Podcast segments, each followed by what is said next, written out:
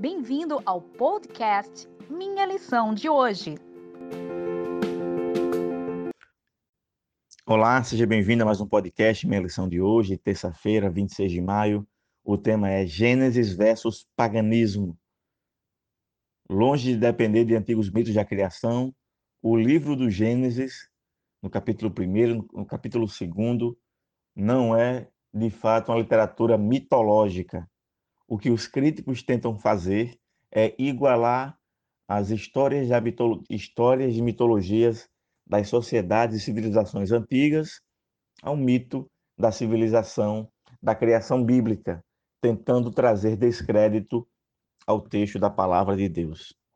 Isso não é verdade, porque em praticamente todos os textos mitológicos, a, a, a terra ou o ser humano ou as coisas que foram criadas no, no, no universo acontecem é, de maneira não planejada, ou pela briga dos deuses, ou fatos desta natureza, parecido com isso. Contudo, no texto bíblico, isso não acontece. Deus, de maneira intencional, cria a terra e tudo o que aqui existe. Mas é importante lembrar que há algo ainda mais intencional, que é a criação do homem. Há um envolvimento do Criador. Deus desce, se aproxima e com os bar e com o barro ele ele faz ele como uma, um, um, um escultor faz uma escultura. Deus com as suas próprias mãos desce, então pega o barro, forma o homem e sopra é, nas suas narinas o fôlego de vida, a intencionalidade.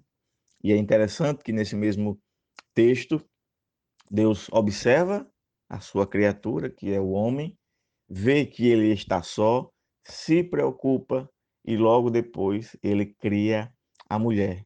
E a mulher também é criada de forma muito especial, da costela do homem, com todo cuidado, Deus faz a mulher e entrega por, para o homem.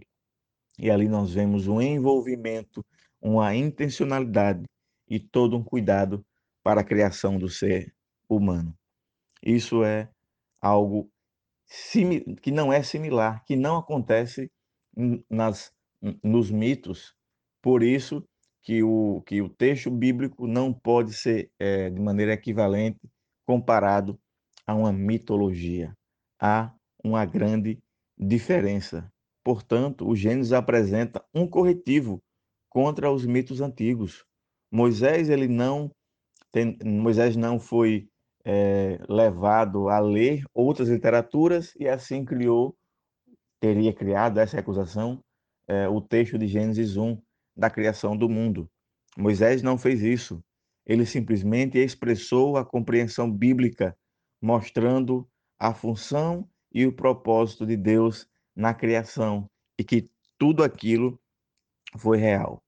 Portanto, Deus se envolveu diretamente na criação humana, porque ele se importa conosco. Hoje, nesse, nesse dia, nessa terça-feira, 26 de maio, que Deus abençoe sua vida e que você saia mais um dia para o seu trabalho ou esteja escutando em outro horário, sabendo que você não é uma obra do acaso, mas você foi criado pelo próprio Deus com todo amor, com todo carinho, com suas próprias mãos. Que Deus te abençoe e que você seja abençoado. Em nome de Jesus, um forte abraço e até o próximo podcast.